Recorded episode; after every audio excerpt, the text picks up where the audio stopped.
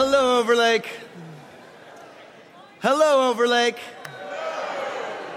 You guys look very hopeful today. Uh, it's good to see you. Go ahead and grab your notes out of your handout. And you can see we're going through a series this December called A Thrill of Hope. And uh, today, the title of the message is Hope Restored. And, um, you know, I thought most of us are not thinking about the process of restoration or what it takes to restore, unless maybe that's your job. Maybe you're working in construction or carpentry and, and you're, you're, uh, you do on, you know, sort of periodically restoration projects. Maybe you work at restoration hardware, which I understand is the decor style of choice in eternity, uh, which I'm excited about for that. Um, uh, but most of us are not thinking about restoration very often, this process of being restored. So we want to start with a definition, what it looks like to restore. And, uh, and, and it's a verb, it means to return something, especially a work of art or a building, to an original or former condition. So, for example, um, they restored the Sistine Chapel, restoring it to its original glory. Uh, two, to bring back to health good spirits, uh, etc., restore your health. Three, to return something lost or stolen to its owner. Now, I hope you're probably seeing some theological implications from all this. Um, four, to reintroduce or reinforce, to restore discipline, or in this case, to restore hope. And five, to reconstruct, like an extinct animal, former landscape, uh, to, to rebuild. So, last week we talked about hope and we defined what hope was. It was that yearning, that, that looking forward, that eager anticipation of the arrival of something, some event, or someone, if you remember that. That's what hope was last week. Today we're talking about the restoration process. Why would we need to restore hope? Well, it's because of life, right? It's because the circumstances of our life, they work against our hope. And, and we live in very obviously less than ideal circumstances. And we see it in our families and we see it in our own hearts. We see it in the world at large. And these events, these circumstances knock against our, our hope. They, they bash it, they batter it, they, they cause uh, hope to sink, if you will and, uh, and so then we're in need of restoring it. I found a few uh, visual images this week, some pictures floating around the internet, things that restore our hope. The first picture is um, a little boy, and his, his parents built him a, a, a costume, a Halloween costume. Now, this little boy is wheelchair bound, um, but they built him a little ice cream. Yeah, did you guys, oh, can we do that together? Aw. That's so cool, right? That restores hope. Uh, next picture a couple of tattoos that parents got on their bellies that simulated the insulin pump that their son had installed. So it just kind of unified that family. Can I get an aw? Aw, that's nice. And then the last picture is just a kitten. because there's just something about kittens that, that do something to our hearts. And whole you know internet industries about you know kittens doing cute things and playing with cute toys and being in cute teacups. And and i just don't get it because you guys know this right? Kittens grow up to be cats. Uh, so it just uh, not working for me. What I wanted to do though is I wanted to give you something tangible to look at. And so, so up uh, here, we've got a boat. This is a 14 foot, uh, uh, it's a rowboat built in 1954.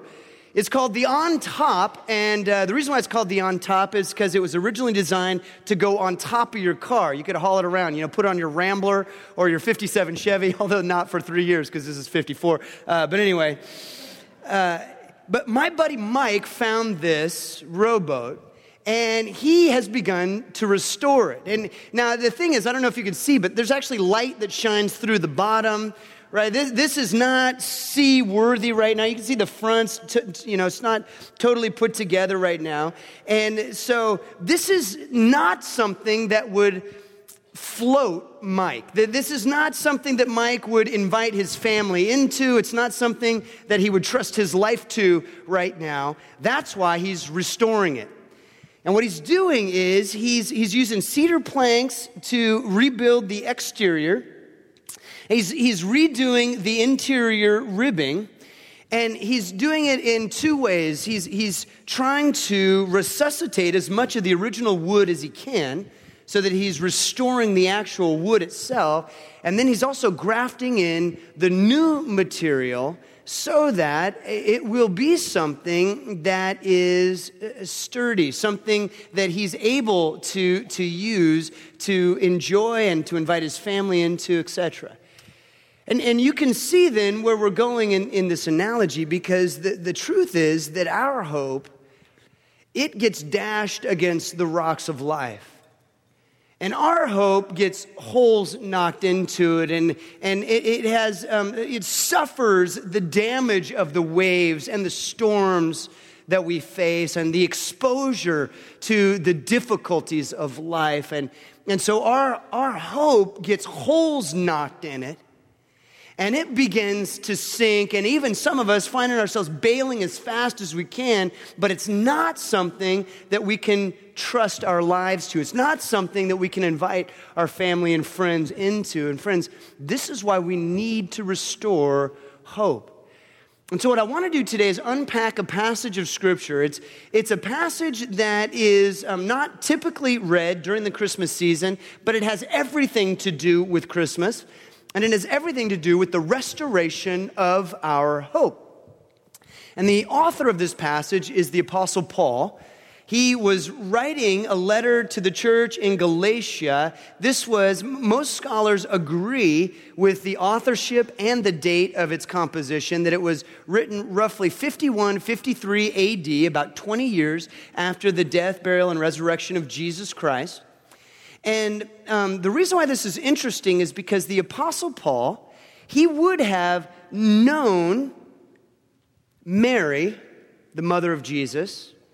And even if he hadn't known her well, he would have spent a lot of time with the disciple named John, because Paul spent time with all the disciples, spending time with the disciple of John, who, if you'll recall, John invited Mary into his life and treated her as his own mom if you remember that.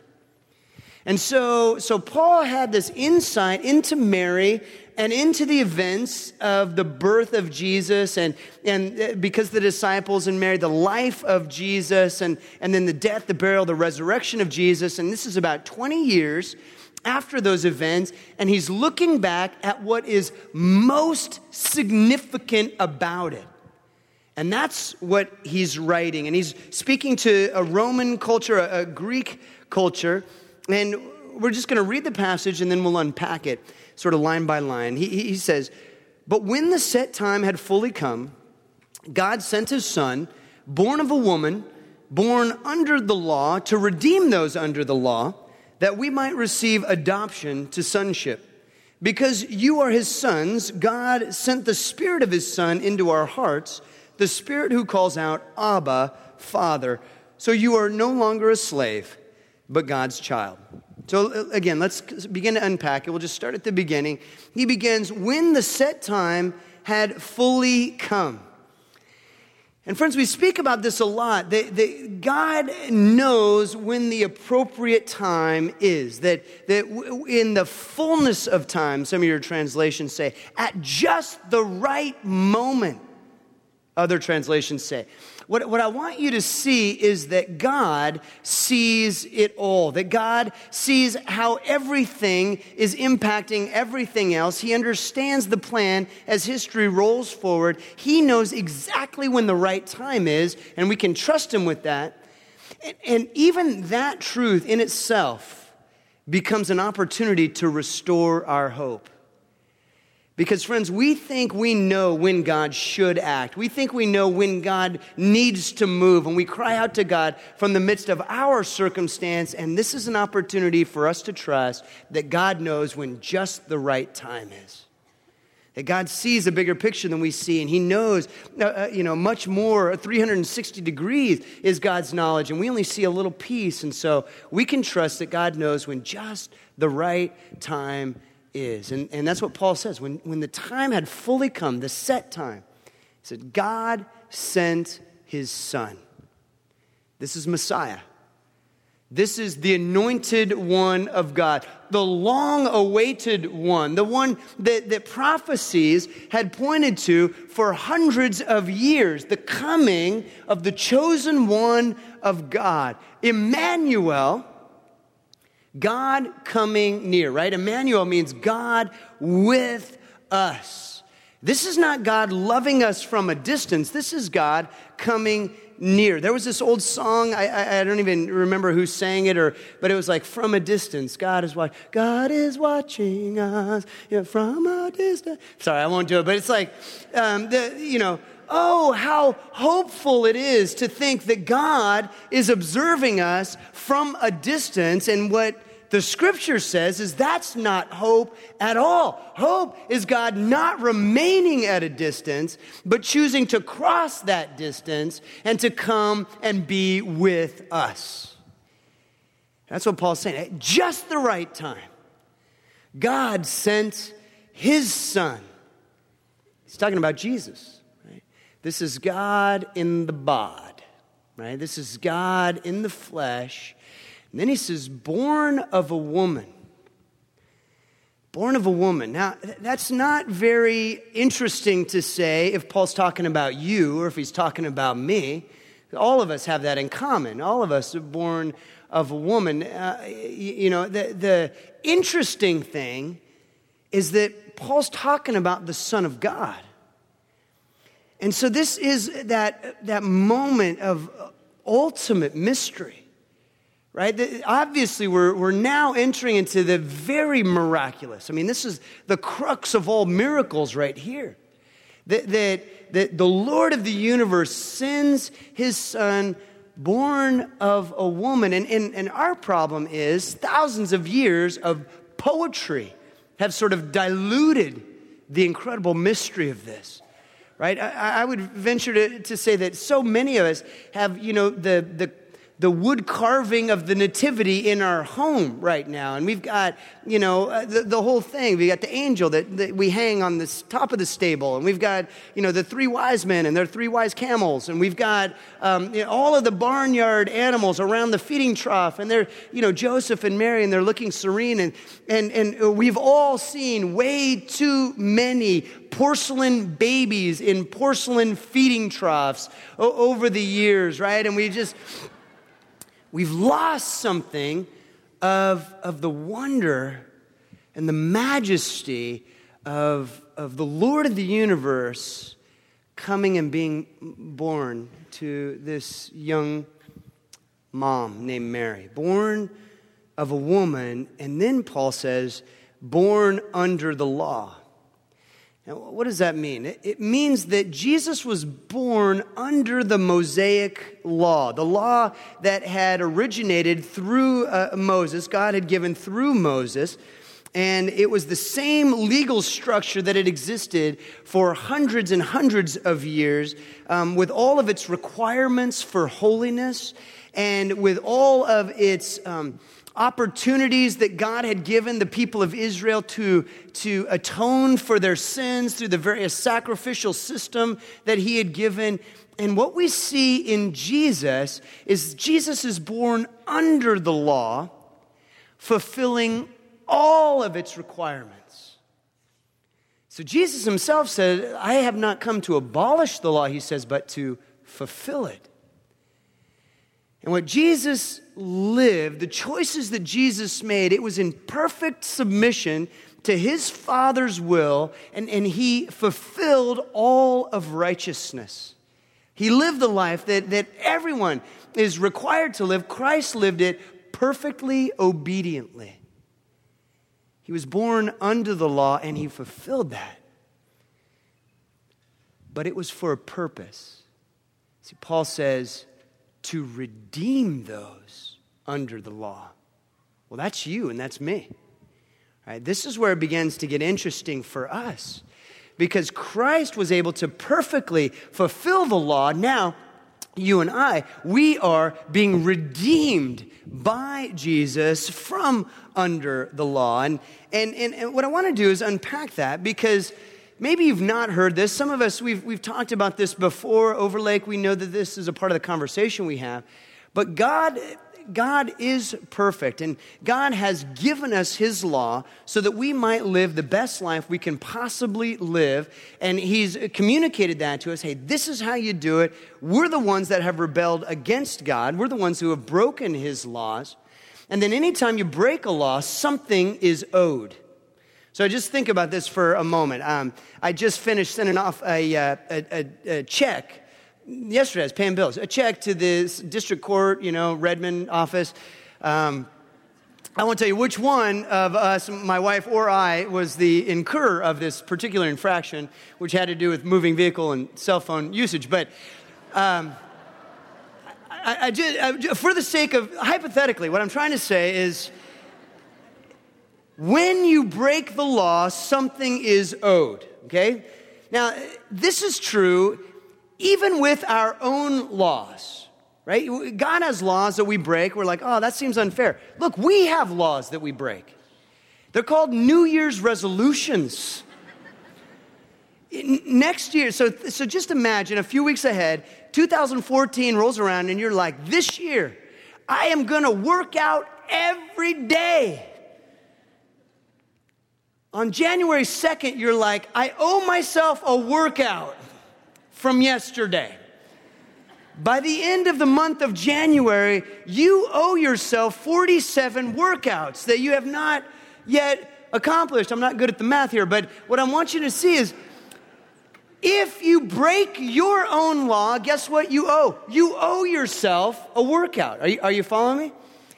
Let me, let me even use another analogy. Let's just say that the, the, the law of your car is that you would put in uh, 89 octane gas into your car. That's the law. That, that's what will help it run best because, again, all God's laws are for us to, to run best in this life. So, so just the idea that, oh, you're supposed to put in a certain octane of gas into your gas tank, that'll help it run best. But you don't put in 89 and you don't put in 87 octane, um, you put Dijon mustard into your gas tank.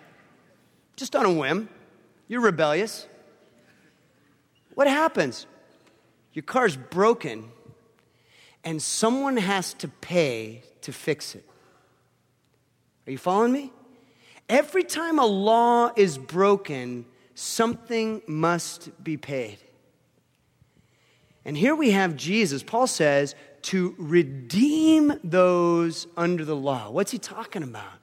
Redeem, that means to, to trade for, to, to pay for. If you have a coupon, you spend that coupon in redemption of goods for yourself. And, and so that is what Jesus has done. He's done to play that role of redemption, to be the redeemer, because he perfectly fulfilled the law. He had no reason to pay on his own behalf, and so he came to pay on your behalf and on my behalf. And, and I want you to see, friends, that there are some laws that are broken that we simply cannot pay. And I, I'll just give you a couple of examples. Maybe some of you are not in your first marriages, but you know that in your first marriage, you made some mistakes, you did some things wrong, you handled things poorly. And you look back on some of those days and you're thinking, you know what? I owe something in that first marriage, but it's too late. I can't pay that. Maybe some of you, as parents, you've broken parenting laws, and, and you're thinking to yourself, as you think about your parenting, you're like, you know what? I, I, I owe it to my kids to be there for them in their elementary school years. I owe it to my kids to be, to be that present mom, that not distracted mom, that present dad, that not absent father. And, and yet I can't pay it back because they're grown now. And there's nothing I can do to go back in time and make it right. And, and some of you are on the other side of that. You're thinking, you know what? Somebody owes me a childhood.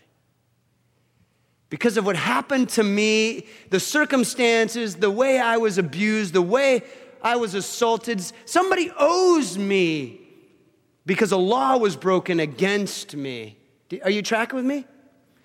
And I'm simply saying that there are some things, laws that are broken, things that we owe that we cannot repay. It's impossible. And that's how it is with God. Because his standard is righteousness, holiness, perfection, our rebellion has, has come so often and runs so deep, and, and there is no way we can pay on our own. And so God did it for us.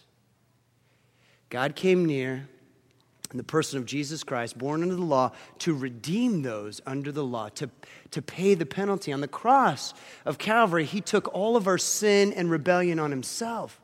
And He paid the price for your sin and for my sin. We're all in the same boat. He paid the price for our sin. He redeemed us from our sin so that we might be declared not guilty, so that we might be declared, um, they owe me nothing, God says.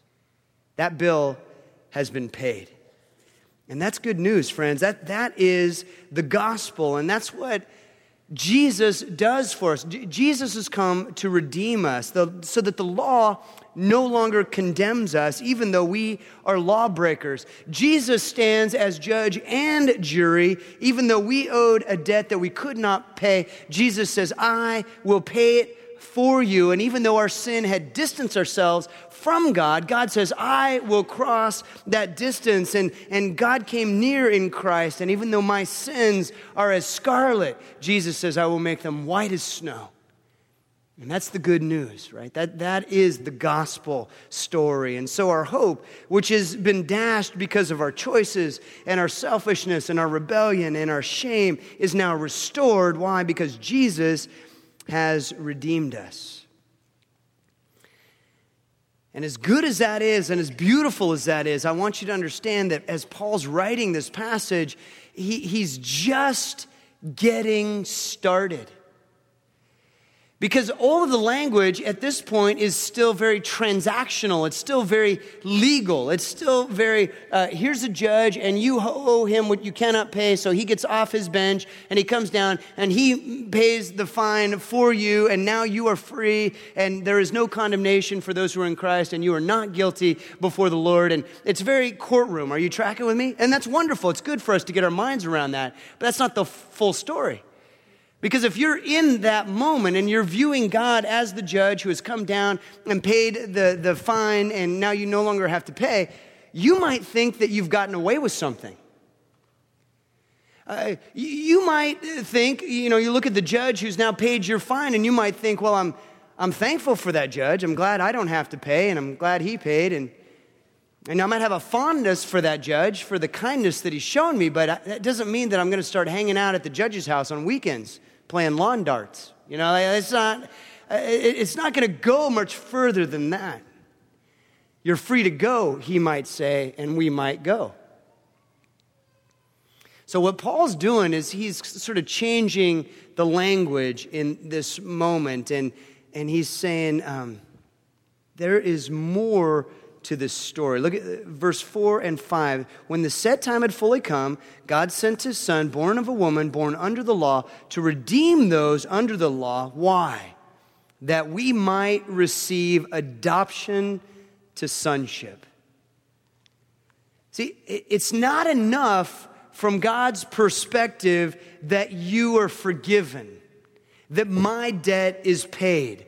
What God is saying is, I want a relationship with you. And Paul's saying, look, as I look back, and, and I, have, I have walked with the Lord and I've interviewed the disciples and I've spent time with Mary. I am convinced that what is most important about the birth and the life and the death, the burial, the resurrection of Christ is this that yes, we are forgiven. And yes, we are redeemed. And yes, we are declared not guilty before a good and awesome and holy judge. But there's more that God wants you to receive adoption into his family. That he wants you to understand that you are his son, that you're his daughter. Now, friends, I know many of you here are parents.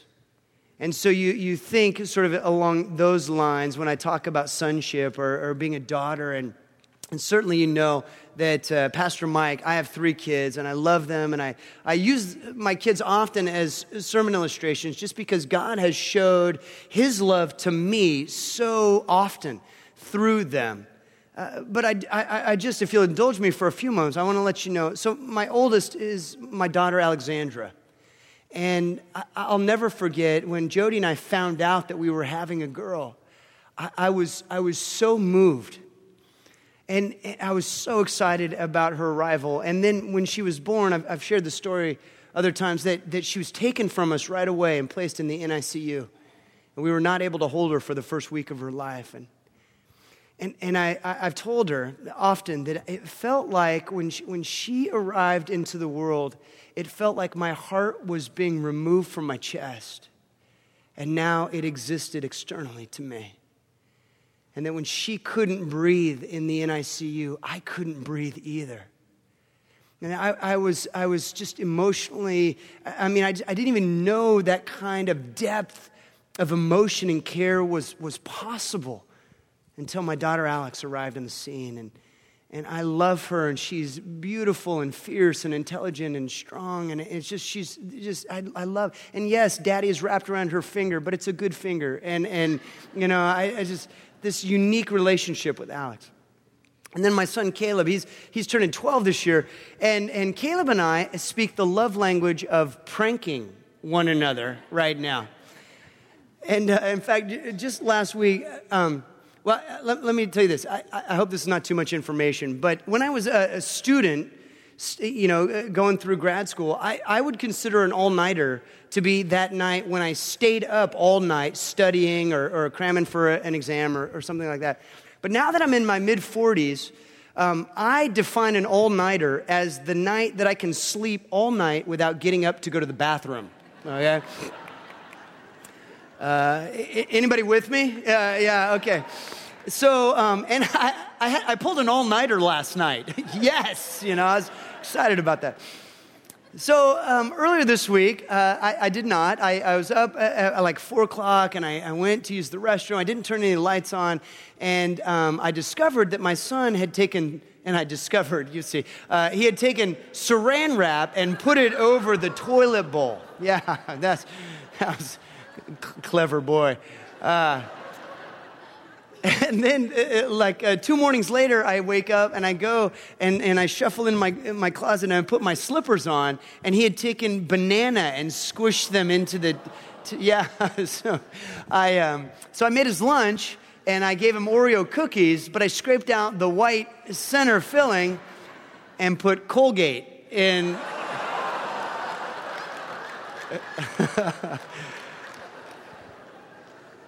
And then that night I went to brush my teeth and realized he had put Tabasco sauce on my brush. So if you, and I say this with humility, if you have a good prank for a 12 year old, please write it on your card today. I'm running out of ideas. Uh, and then my son Doozy, and, and we've shared about Doozy before, but Doozy celebrated a, a birthday. And as we do, we have our family birthday dinner, and we, we all toast the birthday boy or girl. And, and so we toasted Doozy on Friday. Cheers to Doozy, the amazing and wonderful, the Doozylicious, the nine year old inspiration of muscle and love to Doozy Ezekiel Slammermeister Howerton, it is good to be in your family. And, and thank you for uh, indulging me for a moment as I talk about each of my children, unique and very special to me. And our relationship is complicated. It's not a simple relationship. And yet, each one of them absolutely is my very favorite, uniquely. And when I think about what limits I would cross, what, what distances I would journey, what, what barriers I would smash through in order to restore a relationship with them, in order to pursue them where they might wander, in order to work on their behalf for their benefit as a loving father, I just want you to see there are no limits, that the love is unconditional and it is for them. And, and I hope their heart is always for me, but they need to understand my heart will always be for them. And that is exactly how God feels about you. What Paul's saying is look, it's not enough to think about your sins forgiven and your guilt removed, your shame wiped away. Those things are great and that's awesome, but that's not the end of the story. Because the, the pinnacle of this thing is that the, the God of the universe, the one who made everything, He's our Heavenly Father. And He wants to communicate to us as son, as daughter. He wants us to relate to Him in that way as well. That we would speak in our love language to the Lord who loves us. And, and I want you to know that in, in the first century, adoption, which Paul speaks about, he says we were to receive adoption. In the first century, especially in the Greco Roman society, adoption was a little bit different than it is today. And what I mean by that is that very, very often in Roman culture, adoption would take place as adults. That, that a family would adopt an adult son or an adult daughter into their, into their home, into their family life, into their, to their estate. And, you know, probably a few reasons for that. One is, is these, these wealthy, um, you know, Roman citizens, they would have wealth, they would have title, they would have lands, and they would look at their own spoiled children and they'd say, No way, I'm leaving my stuff to them, right? They're just going to squander it. Uh, you know, people with political di- dynasties even would look at their own children and say, I can't trust my political legacy to my children. And again, it's an indictment of their parenting quite often, but it's like, um, it, it's this reality that, you know what, I, I want to see someone whose character I know. And I know their weaknesses and I know their strengths and I, and I know their ethic, and I want to choose them to adopt into my home. And this would happen often. And kind of the point of this is if, if there are any of you here of wealth and means and you have estate and, and you don't trust your children, I am open to being adopted by you. no, I'm just kidding. That's not the point. The point is that if you think about it, when you adopt a child, you adopt potential. But when you adopt an adult, you adopt what is known. God knows you. God knows you. I, and I'm just saying this wherever you are in your life journey. God knows you, senior. He knows you, you know, young adult. He knows you, student. He knows you right in the middle of your family life. He, he, he knows you, everything about you. He knows what's great about you, the strength of your character, the, your humor, what's, what's fun and sparkling and magical about you. He knows all that. He knows where you slip up. He knows where you're prone to selfishness and rudeness and anger. He knows, he knows where, you, where you isolate, where you view the worst in others. He, he knows everything about you. And he says, And I choose you to be adopted into my family. I want you to be in my family.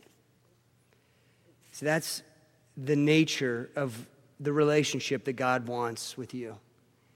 And so, if you're here and you're a believer, then you also need to realize today that you are adopted by the Lord of the universe. He is your father, He refers to you as son or daughter. And if you're here and you're not a believer in Jesus, then I want you to understand that the invitation is on the table. Not only to have your sins forgiven and your guilt removed, but so that you would understand you are not alone, that there is a God who loves you and desires to be your heavenly Father. And the invitation is to be adopted into his family and to experience the love of many brothers and sisters. The invitation is to have your hope restored. And I imagine that the people in the church of Galatia, these, these citizens in the Greco Roman world, reading Paul's letter for the very first time, gasped in amazement I, I, I got to believe that they never, ever dreamed that God would want a relationship this loving with them. They just couldn't have conceived it.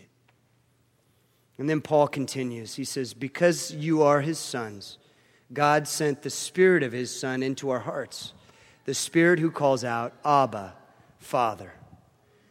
And that's a, mysterious reality as, as believers in Jesus, followers of His, that, that the scripture says here in many other places that God now dwells within us, His Spirit within, within each of us. And, and, and it's His Spirit that enables us to cry out to God, Abba, Father. Now, Abba is a word that, that means father, but it, it means father in a very intimate sense. It, it's much better translated daddy or dad. And what's interesting to me, it's in Aramaic. Paul's writing this letter in Greek, but there is no Greek word that communicates what Abba communicates. And so he just uses the word Abba. He just puts it right there in the letter because there's, there's nothing in the language that communicates that. It's like our English word taco, right? Or kindergarten. You realize that, these are like words that we have, uh, we have used from other languages because we didn't have that word. In English, we were too lazy to think of another word. So we just did it. It's taco, you know? Somebody's talking in Spanish and they say the word taco. I know what they're saying. Like, ah, I'm bilingual. But you're not. It's just the same, it's the same word, right? So, so Paul's writing, he says, look, I want to communicate something very intimate I want to communicate this father idea, but in a, in a very intimate context. But Greek doesn't have the language for it. So I'm just going to say Abba. You know, the first time we see this in all of history, the first time we ever hear this word being used in Aramaic, anywhere, any literature, anywhere in the ancient world, Jesus in the Garden of Gethsemane when he's praying so fervently that drops as of blood are falling, he's praying, Daddy, Dad, if you could take this cup from me, Dad, please. But even if you can't, Lord, it's, it's your will, not mine. Daddy, Dad. And that's the picture of intimacy that the Lord invites with you and with me. And it's so intimate, and I'm just confessing this, that for some of us, it's, it's uncomfortable for us. We, we would prefer a more reverential kind of a context. We would prefer more high church sort of approach. That we, that we would not lose any of the majesty and, and, the pomp and circumstance and even the distance, perhaps, that, that this high church view of God. And that's fine. And there's a place, I, I want us to be a reverential family of God. But I also want you to understand what God Himself is inviting. what He's inviting, what He's placing His Holy Spirit inside of our hearts, is so that we might whisper, Abba, Daddy, Dad. And then he concludes in verse 7 he says, So that you are no longer a slave, but God's child. See, why does he, why does he say this? It's because a slave relates to a master based on rules and based on performance.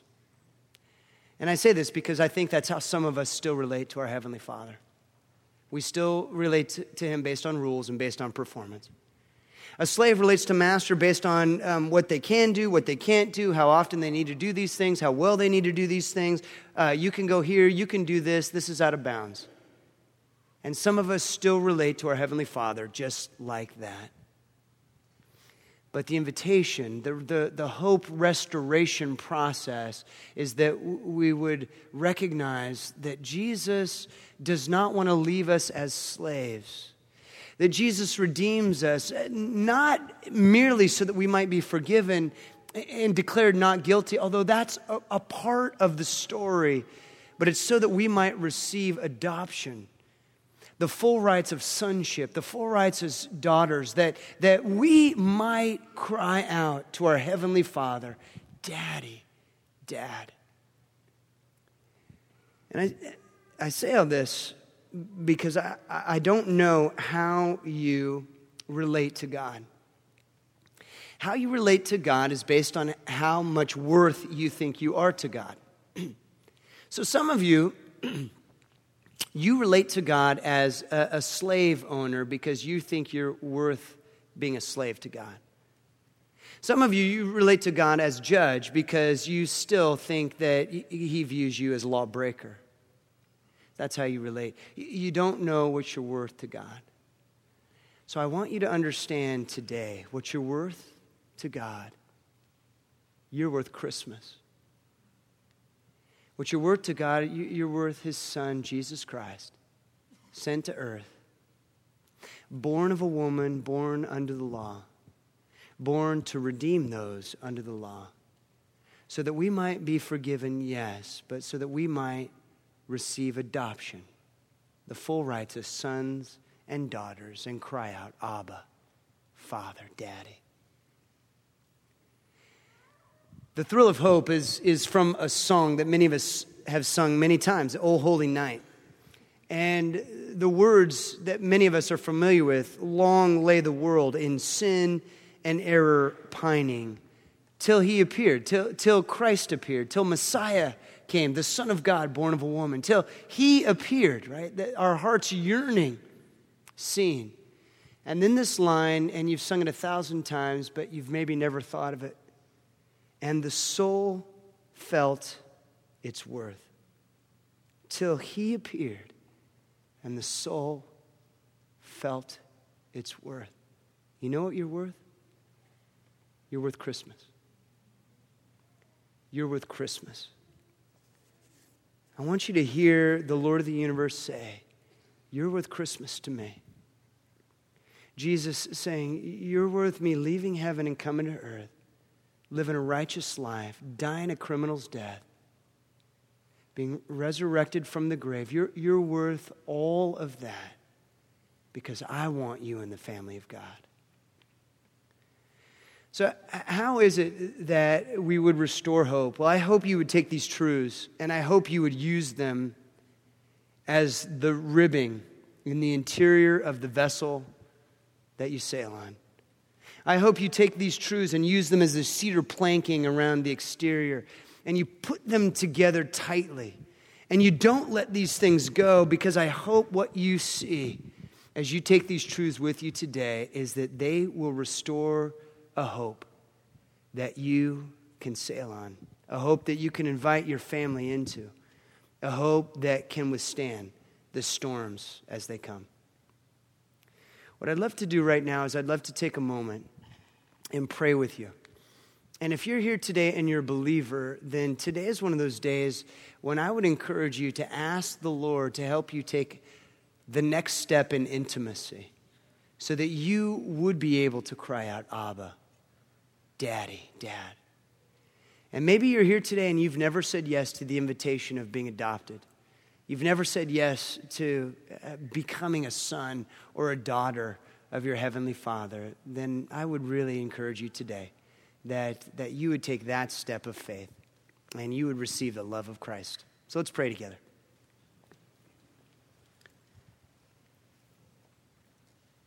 We know that you invite us to this, Jesus.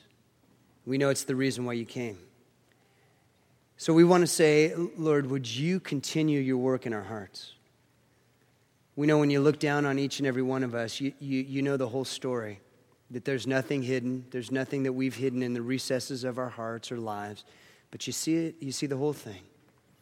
And, and in the midst of our, our worst day and in light of our best day, you, you say, I am here to redeem you and forgive you of all your sin.